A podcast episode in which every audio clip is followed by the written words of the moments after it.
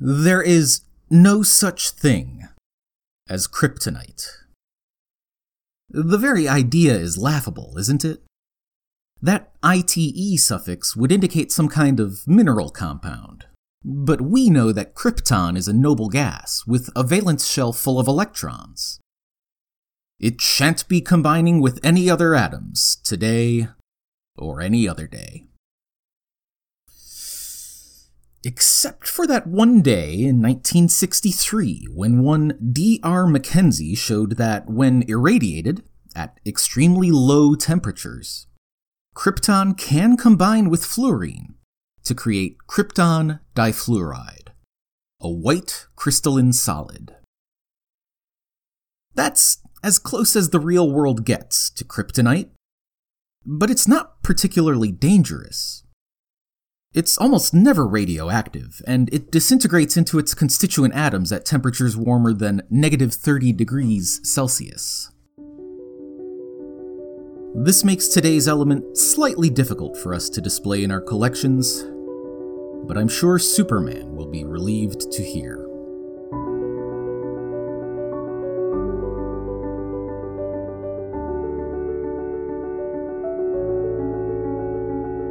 You're listening to the Episodic Table of Elements, and I'm T.R. Appleton. Each episode, we take a look at the fascinating true stories behind one element on the periodic table. Today, we're sizing up krypton. We're back in Group 18 today, which means we have once again entered the domain of Scottish chemist William Ramsay. Few people can claim to have discovered so many chemical elements, and certainly not in such a short span of time. In 1894, he discovered argon. The next year, he isolated terrestrial helium. Then, over a period of a few weeks in 1898, he summoned samples of krypton, neon, and xenon out of thin air. Well, Actually, it was very thick air, liquefied under immense pressure, and carefully distilled to isolate elements by their boiling point. Regardless, it was an incredible feat, made even more impressive because before Ramsay came along, no one even knew this group of elements existed. Consensus was that sodium came immediately after fluorine, potassium came immediately after chlorine, etc. Remember, the defining feature of the noble gases is that they don't react with anything. So no one even thought to look for them. One scientist in particular was very disturbed by the discovery of the inert gases Dmitry Mendeleev. He believed there was no way an entire group of undiscovered elements could be lurking in the shadows of his periodic table. And he worried that, if there were, his crowning achievement might be as misguided as John Newlands' Law of Octaves. He proposed that the first gas Ramsay had discovered was not a new element, but rather a heavy form of nitrogen, similar to how ozone is a heavy form of oxygen. Mendeleev was wrong, of course, and once Ramsay pulled off his discovery hat trick in 1898, the noble gases were impossible to deny. Mendeleev could only hide behind his immense beard and grumble with dissatisfaction. For his accomplishments, Ramsay was awarded a Nobel Prize in 1904, an accolade that Mendeleev never received. Despite his protests, the periodic table was falling into a rigid and standardized form. And a few decades later, Krypton would become the foundation for another, even more popular standard used around the world.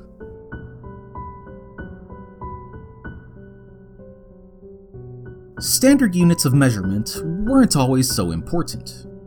Centuries ago, the people of France didn't need to define length or weight in the same units as the people of Japan because they were practically never going to interact with each other. But this changed over time, of course, so what started as quaint regional differences suddenly became a messy tangle of law and commerce. On the most basic level, merchants on opposite ends of the ocean need to be sure that they're receiving the right amount of product for the amount they're paying. But different units of measurement have caused weirder quirks than a bad bill of goods. Napoleon, for instance, was not a particularly short guy. He was 5 feet 2 inches tall. But French feet and inches were longer than the British units, making it sound to English speakers like he was smaller than average. And that's how you end up with an emasculating legend that persists for centuries. Even today, mix ups over units of measure cause problems, sometimes costing hundreds of millions of dollars. In 1999, NASA completely lost a Mars orbiter because they work with metric units. But the craft was built by Lockheed Martin using imperial units. There are three material qualities that people need to agree upon distance, mass, and time. Today, we'll focus on distance. The first widely accepted standard unit of distance was first proposed by the French in the 1790s. It was defined as one ten millionth the distance between the North Pole and the equator, by way of the meridian that runs through Paris. They called that distance the meter, taken from the Greek word for measure. This was a tremendous feat of surveying ability, especially for the time. As we learned in the episode on copper, measuring such great distances accurately and precisely was a nearly impossible task. Those who performed the job did so admirably, but alas, it was eventually discovered that the standard meter thus defined was actually 2 millimeters shorter than it should have been. Other surveyors dutifully started over and succeeded in coming up with more precise measurements. But in 1870, James Clerk Maxwell, a Scottish physicist, explained that defining our units of measurement as fractional bits of the Earth was a fool's errand. After all, the Earth is a living planet and will inevitably change in size and shape over time.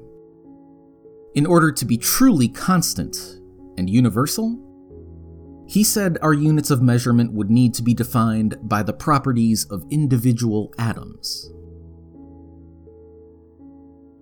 It would take nearly a century of experimentation for scientists to measure such properties with a satisfying level of precision, but it finally happened in 1960.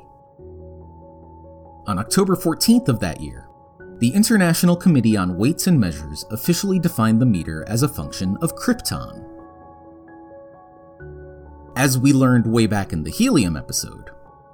One way to verify the existence of a new element is by the unique pattern of light it displays when heated and viewed through a spectroscope. Krypton's spectral signature includes one very sharp, bright, orange yellow line, which was perfect for taking and making precise measurements the committee decided that henceforth a meter would be defined as, quote, the length equal to 1,650,763.73 wavelengths in a vacuum of that monochromatic light emitted by krypton. We have since moved on to an even finer measure of distance, a meter is now defined as the distance light travels in a vacuum in one 199,792,458th of a second. But the Kryptonian meter represented the first time distance was defined as something constant and absolute, everywhere and every time in the universe.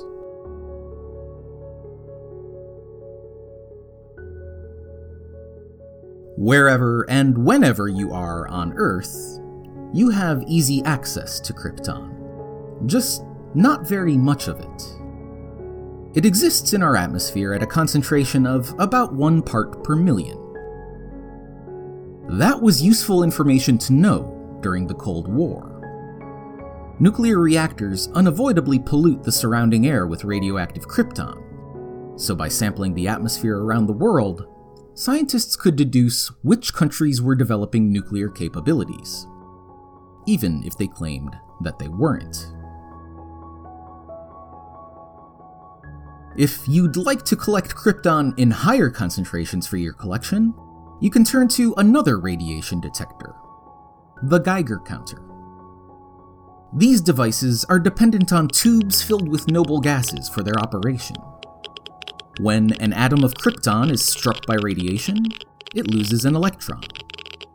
That electron is then attracted to an electrode inside the tube, generating a clicking noise. The more radiation there is, the more electrons get knocked loose, and the more clicking.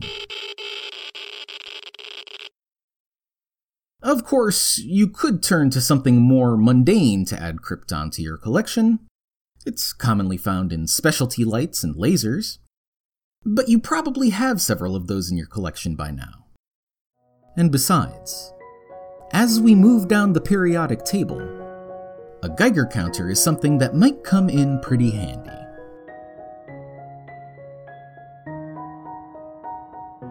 Thanks for listening to the episodic Table of Elements. Music is by Kai Engel.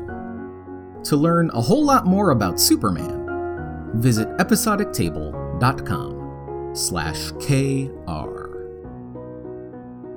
Next time, we'll sink to rubidium's level. Until then, this is T.R. Appleton reminding you that 12 firkin, 6 kilderkin, or 2 hogsheads are all equal to a buttload.